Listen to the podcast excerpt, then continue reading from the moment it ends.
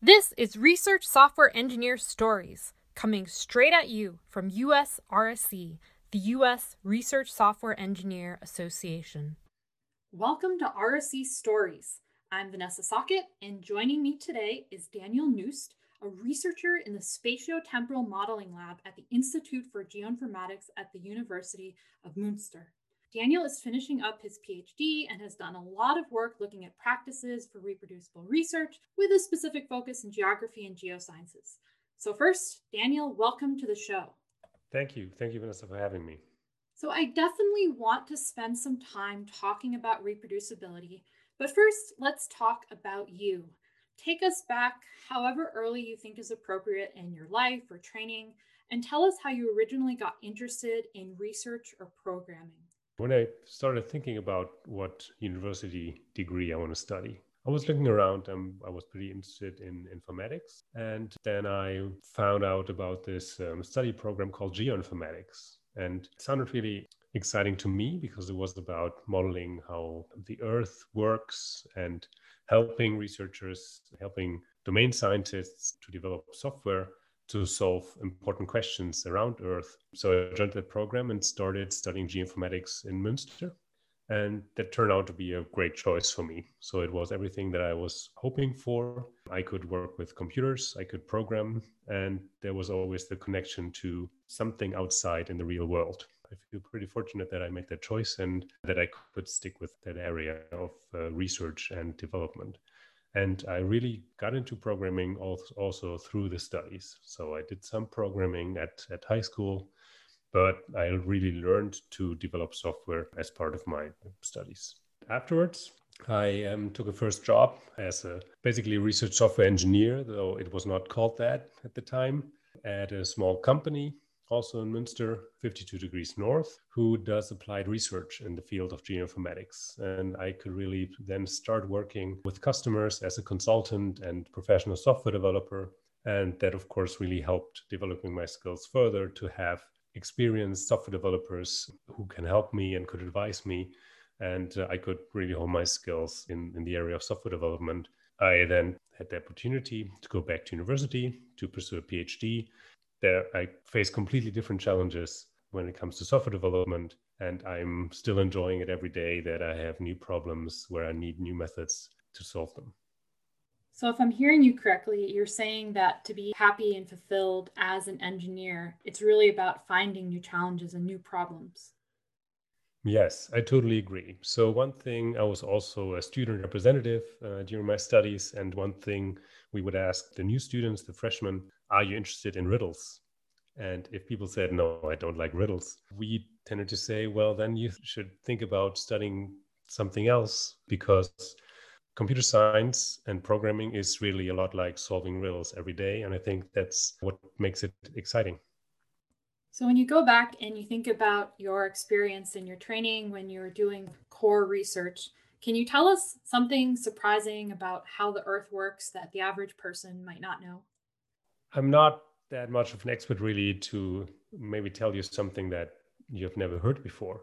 But what I found really fascinating and what I enjoyed in my studies also was that I basically had to take basic courses in geography, uh, landscape ecology, climatology. So, to understand the basics there, to be able to work with scientists from these areas and to develop software that helps them, I really, I think, gained an appreciation of how everything in the earth works so perfectly well together and how lucky we are in a way that everything turns out and works together just the way it does. That is a very fragile system that really i think sinks in if you take all these different lectures and learn about all these different perspectives and that you understand that there's people who study the atmosphere for years and years and there's still new things to learn and people who study how water shapes the earth and there are still many new things to learn there. I think these this never ending stream of new things and details and how everything plays together i think that's what i've found interesting about earth. When you did this sort of transition between being kind of a student or an academic to your first job at 52 degrees north Was there any point where in your mind you said, you know, I'm transitioning from being a researcher to being more of a developer? Or did you always see yourself sort of as a combined role? So the role I had at the company was really in between research and software development. I was working more in research projects, but I also had the opportunity or the duty, you could say, to work on projects that were with commercial customers. And I really felt some pressure, of course, but I really felt the change that the software that I develop is not something that is used for maybe some research data visualization and then some nice figure comes out and that's shown on some slide at some conference but that the software that i develop will actually run in production somewhere and people will rely on in their work that it functions as it is expected and I think that's that's something that definitely changed uh, in the way how I perceived my work. But I think luckily I was in a situation with a team that I never felt like that was over- overwhelming for me. It's a great thing if you realize that the work that you do actually is used by people and has an impact and is useful. Can you tell us about your decision process when you decided to work at 52 Degrees North over a more traditional academic path? I think that maybe goes back to something that I just said. So it's really this combination working more on the applied side of research. So not worrying about the core details or the new next big thing in core computer science, but trying to take these things that somebody else invented and putting it to good use in specific applications. I think that's a pretty interesting position in this innovation cycle. It's a pretty interesting spot. And at the same time, I knew that at the company, because it's a, it was basically applied research, I could still use the newest methods. I would not fall down or go down a road where I would develop a piece of software and then maintain the same software for the next 20 years and only do one thing. I knew that there would always be new research projects coming up and new challenges. And I think that initially drew me towards that uh, over a regular software developer job and over a more scientific career. I think it was the opportunity, as I said before, to work with customers, really hard problems, and to solve those in a good way. So, 52 Degrees North, it's considered a nonprofit? Yes, that's correct. They call it not for profit. In the contract between the founding companies, which are two universities and two companies, and the universities actually have the majority share together, they have put into words that all gains that the company makes go back into research. Wow, that's really interesting. My next question was going to be to ask you sort of if you're familiar with what their business model is, who the customers are, how they make it from year to year.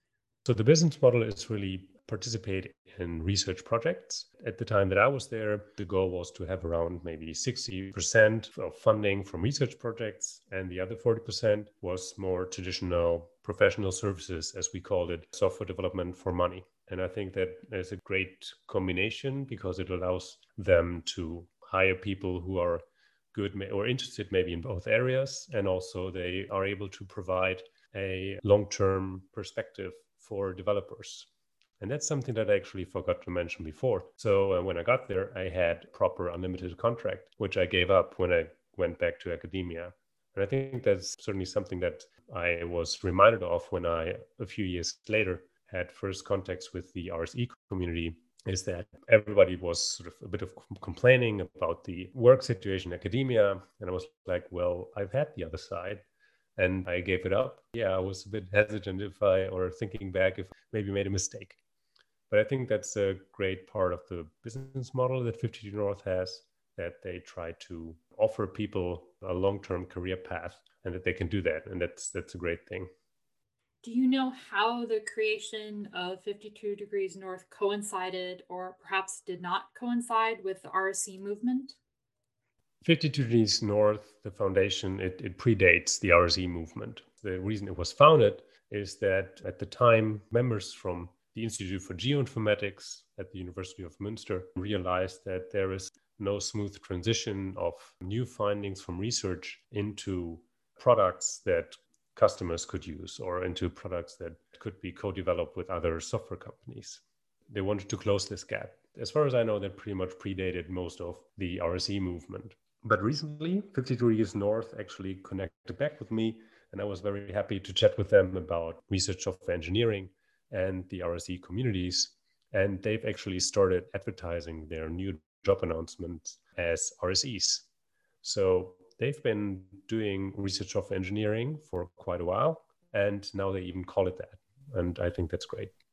Yeah, I think that's really great too. And I hope that they can coexist with traditional RSE groups in universities. I generally think that having like a little bit of competition or choices when you're looking for an RSE is a good thing.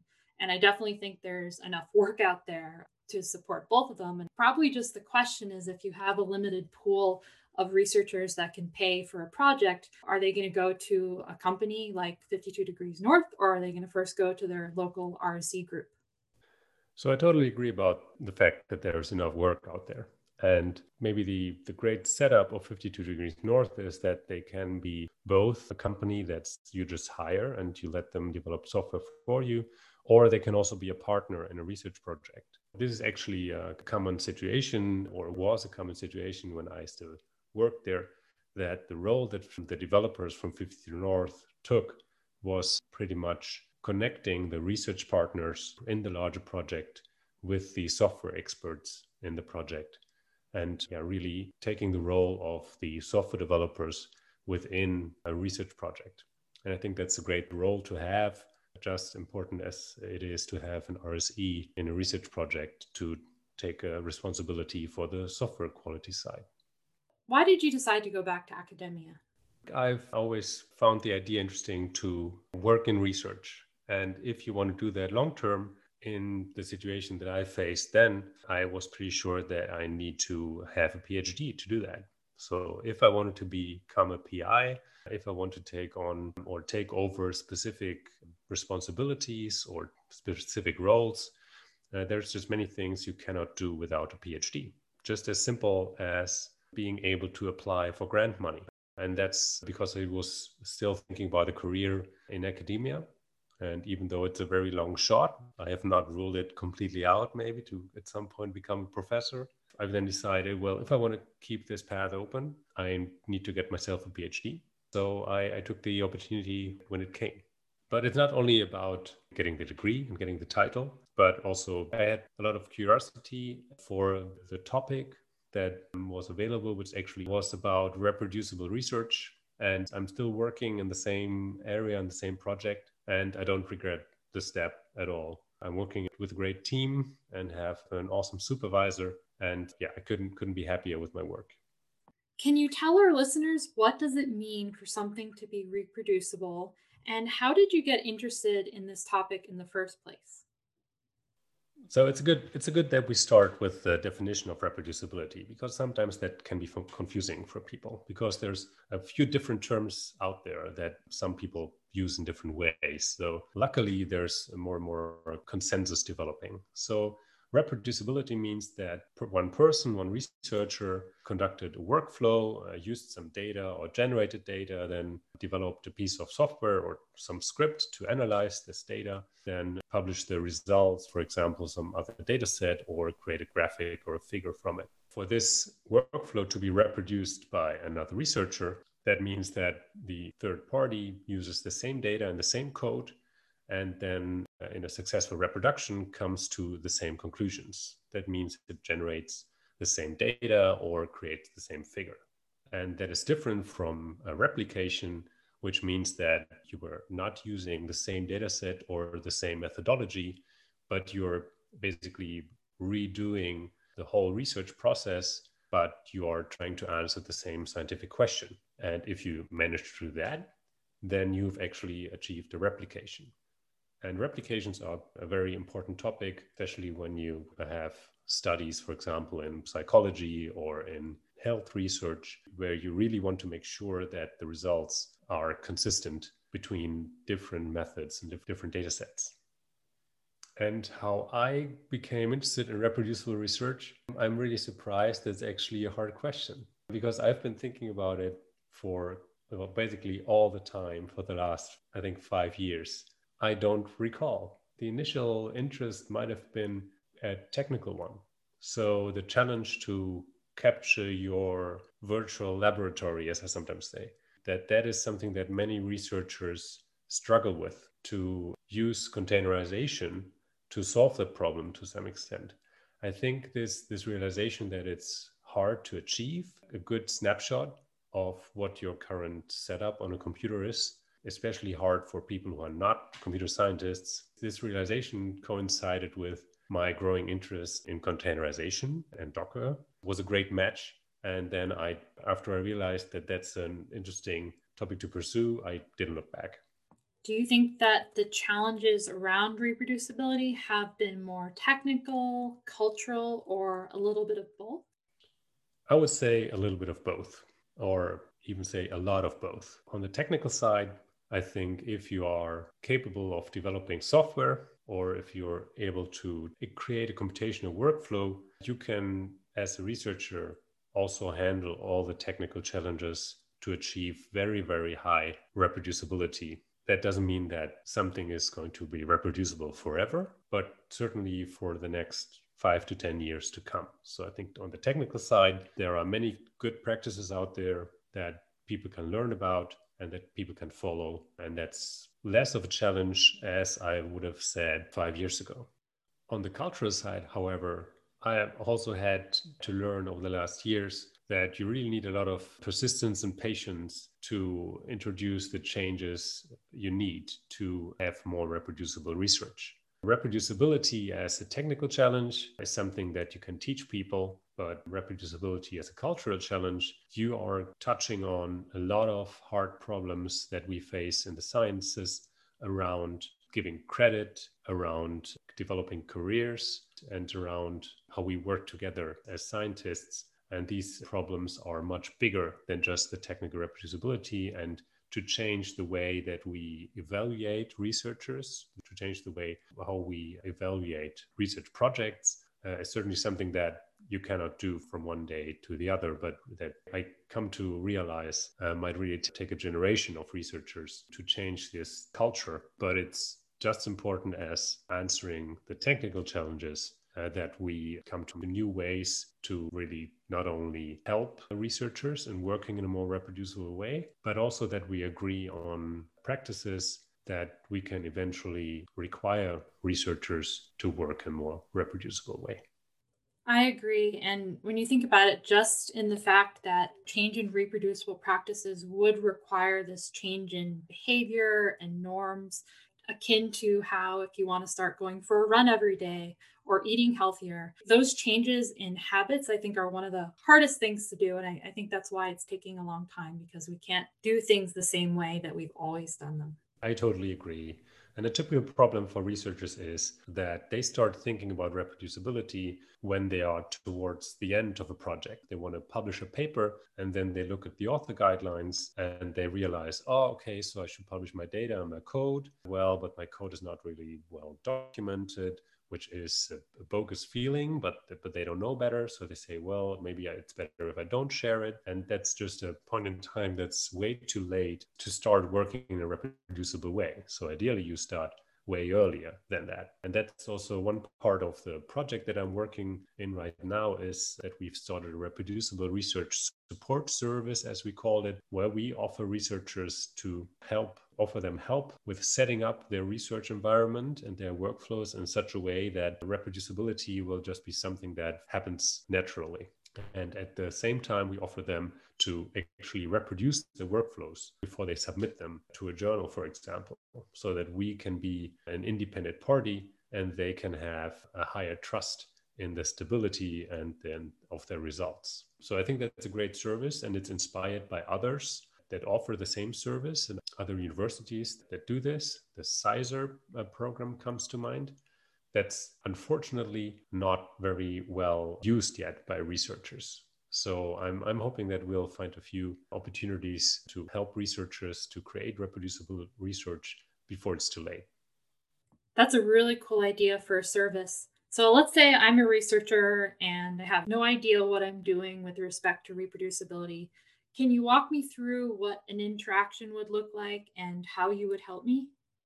Right. So this will mostly be what I, would hope it will be like. And unfortunately, I don't have a lot of data to support that yet. But yeah, let's think through that.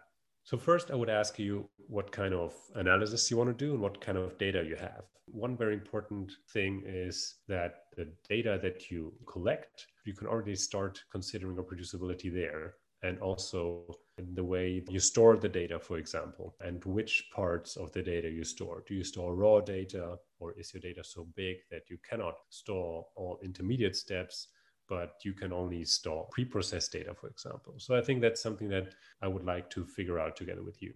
And the amount of data that you have, the type of data that you have, is also closely connected to the kind of methods you will use and the kind of processing power that you will use. So I think that would also be very interesting for me. Is it something that you will run on your own computer where you have full control over your environment? Or is it something where you need some high performance computing environment, which will make things a lot more complex? Finally, I would, of course, be interested in the software that you use.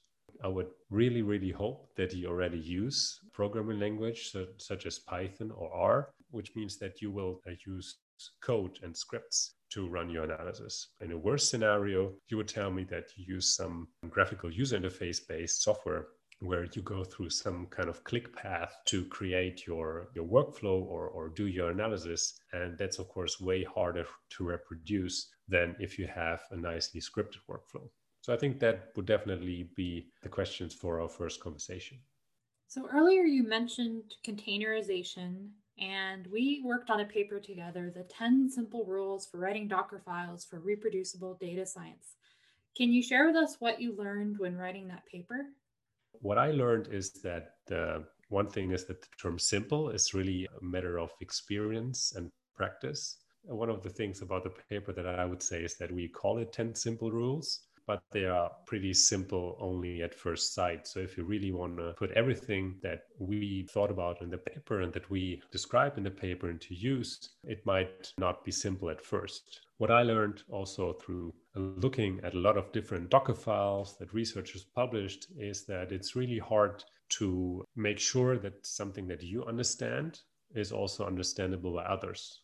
I think that's one of the core ideas behind the 10 simple rules papers to make sure that there's some kind of consensus and some kind of understanding of what is needed to communicate effectively. And in this case, we more effectively want to communicate about the computational environment that somebody uses. And to do that, it's not enough to just put a Docker file somewhere in a repository, but the way that you write this Docker file can really make or break an effective communication with another person that might just look at this way later. And I think that's an important lesson that I took away. I thought it was really interesting. I, I realized quickly that it's talking about reproducible practices is a slightly different conversation depending on who you're chatting with. So, for example, if you're more of a data scientist, you may create a Docker file and you're only going to run it on your local machine and you throw stuff in roots home you don't think about the user namespace. And if you're more of like a software engineer and you maybe want to envision running your thing on hpc then you start to think more about permissions and you wouldn't put stuff in roots home and who's the user in the container. And it's really interesting because we sort of uh, when we look at a code base so a repository on github we arrive at that code base with some kind of expectation about what we want to do in our mind. And you're totally right that if it's not explicitly stated, like, okay, we're going to build this container, we're going to push it to Docker Hub, we're going to pull it down uh, with Singularity, it can be very hard to even start to know how to reproduce it because you're not in the head of the person that wrote it. Yes, absolutely. And it's also important to manage these expectations or to be aware that somebody else might have a different perspective, which is one of the really just hard challenges in, in all communications is imagining what the other person might have as, as previous knowledge or what the other person might be interested in. And bringing that together with your own challenges and your own needs you might not always feel like you have the time to get something uh, very close to perfect but then again, I think also with the rules that we came up with, we also want to make sure that it's not only about communicating with others, but about communicating with uh, your future self. And I've that's also something that I learned from the paper because it, it took took a little while until we polished it into a state that we could, could share it more broadly that revisiting thoughts that I've or you've or, or other people had earlier sometimes surprised me again and again because you kind of remember everything that there is. And I think that's also important to realize that when you communicate research and when you communicate your computational workflows, it's not just about how others can understand it, but also how uh, you yourself can understand and extend and, and build on it later on. So that definitely makes me think about the famous five selfish reasons to work reproducible paper that's uh, that I can recommend uh, everybody to read who's interested in getting started with reproducible research. It's interesting to think about publication as this venue for sharing this information because a publication is the single point in time. It was our best effort at that moment to express our understanding of what it means to be reproducible. But when we look at that paper in 10 years, our future selves may totally disagree and maybe things will be totally different. And so it's almost like we choose that venue of publication because that's the accepted way to share information in academia and get citations. But on the other hand, it's like a terrible venue because it's not a living document. It's not something that can change over time as the world changes. Yes, I totally agree. And I do recall that there is an issue open on the repository that we were thinking about putting this into a more dynamic website form. But you're right. I'm a supporter of open science, and I encourage everybody to share their work as preprints and to work openly. I myself never had a disadvantage that I know of that came from working openly. So I've put my code up on GitHub or GitLab uh, before I submitted papers all the time. And it was never like somebody said, well, you've published this code before, so we cannot accept your paper anymore. While I'm pushing towards more openness in my own research and I also try to push others, yes, we're still playing the game of academic, well, of, of building an academic career uh, like everybody else. So we do need a few papers and we do need to publish in uh, respected and, and high quality journals, whatever that means, what, what a high quality journal is to build our careers. And that's something that also is a question of cultural change and something that I think is uh, more and more people realize that we need to tackle as cultural change but is again not something that is changing quickly. So, speaking of communities and culture, one community that you care about is de-RSE, a growing arm of research software engineers in Germany. Can you tell us about your involvement in the community and what you're hoping for this new year? Yes, de-RSE, or as in, we say in German, if I may do so, the, the Gesellschaft für Forschungssoftware, so the German Society for Research Software, was founded a few years ago, and I was fortunate enough to be one of the founding members. My involvement there really started also uh, from the same pain points and maybe frustration about the fact that there was no clear career path for me if I wanted to still develop software in an academic setting didn't say it before, but if you develop software in academia, I think what often comes with the work that we do is that there is a very strong meaning behind the work that we do. Just like I was caught by the idea of doing software development in geoinformatics that's connected to something out there in the real world. When you do software development in academia, you're solving important challenges in research. So if you want to focus on software development, there's currently no real career path for you. And I think that's sort of what brought me into this community and why I decided to join. But really say it's a bit of uh, egoistic start to do this community work and to work towards accepting research software engineering as an important role in research. But I think that's how it is for quite a few people there actually, that we think research software is very important for research most research couldn't be done without it and it's not taken care of as much as it should be. And subsequently, the people who develop research software are not taken care of. And that's something that we, just as other RSE communities around the world, want to point out and want to change. That's beautifully stated. So, as you're finishing up your PhD, you mentioned earlier you were maybe considering an academic path or you didn't want to rule it out. Do you have a sense of what you'd like to do for your next step? So I do know about the first step that I'm going to take, and that's to continue a little bit to help people work more in a, in a more reproducible way. And during this, uh, as you pointed out, this challenge between technical and cultural aspects of reproducibility, I think one of the side projects you could say that I would be really keen on developing further is CodeCheck where together with Stephen Eglen from University of Cambridge, I came up with something that might help to introduce cultural change, which is maybe more important than technical stuff that I've focused on for the last few years. And the idea of CodeCheck is that we want to bring code execution into the peer review or maybe back into the peer review by making it more explicit that code execution has happened as part of peer review you could argue that it should already happen, but in our experiences, uh, in many cases where papers are submitted and reviewed, people rarely look at the code or try to run a workflow. And that's often a challenge of time, but also a problem of bringing uh, the right expertise. And that's where why we decided let's maybe just for for a certain number of years until every peer reviewer starts running the code, have a specific role and also a specific label and, and process for papers being executed uh, before they are published. And yeah, we call this system CodeCheck, and we've we've came up with a few principles how we think this could work.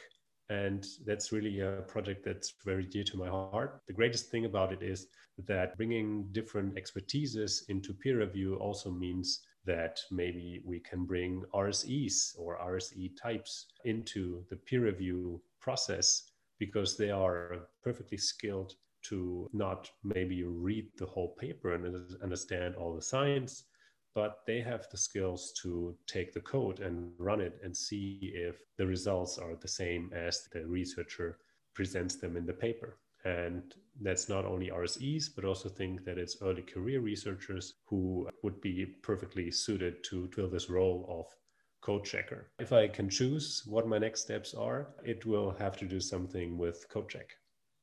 I hope that's successful. I was just thinking, I wonder if there could be some way of getting paid for peer review, but maybe we're still far away from that. There is the 550 movement uh, by James Heathers. So there is definitely people pondering the idea of getting paid to review.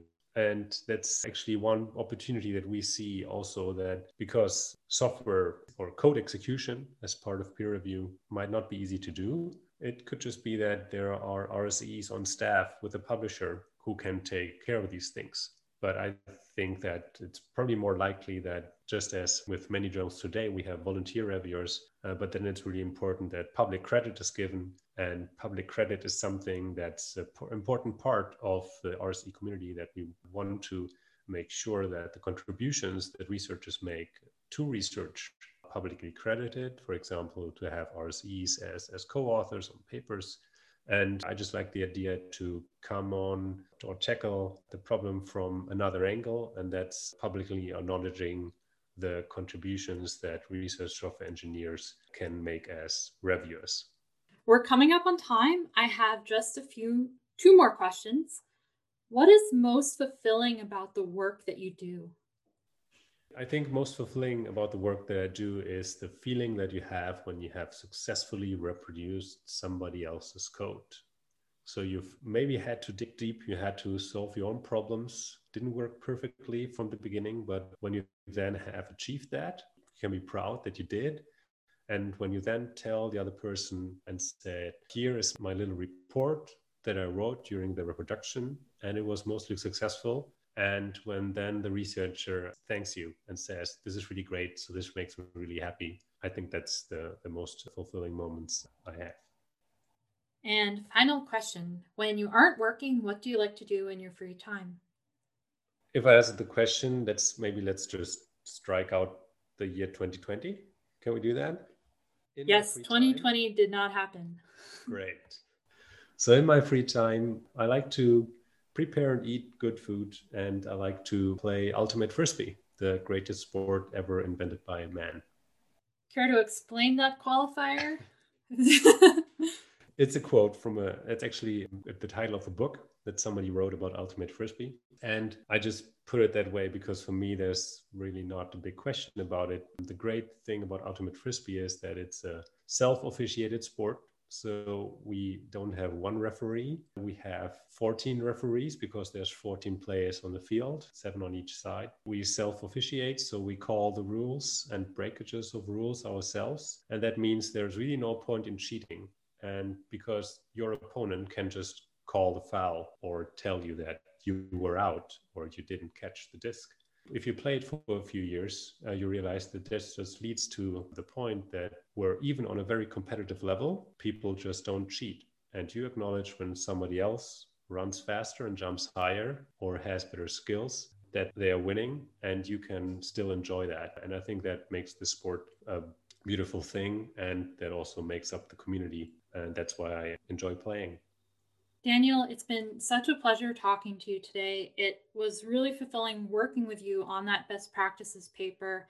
And I really enjoy talking about and thinking about the work that you're doing. And I'm really glad that you're doing it because it's so important. It feels that sometimes this meta work around how we do research and making sure that it's sustainable and reproducible kind of doesn't get the attention that it deserves because it's not traditional science. So I really wish you the best of luck with CodeCheck and I'm looking forward to seeing how that grows and also like what you do for your next step because I think it's undoubtedly going to be awesome. Well, thank you so much. That's very kind of you to say. And thank you for the honor to contribute to this podcast and for, with your own means, helping to shine the light on the challenges around reproducibility and, and research software engineering and with the attention that, that your work provides. I'm optimistic that we can uh, tackle a few of the challenges that we've touched on today. So thank you. And thanks everybody for listening. My pleasure, and take care.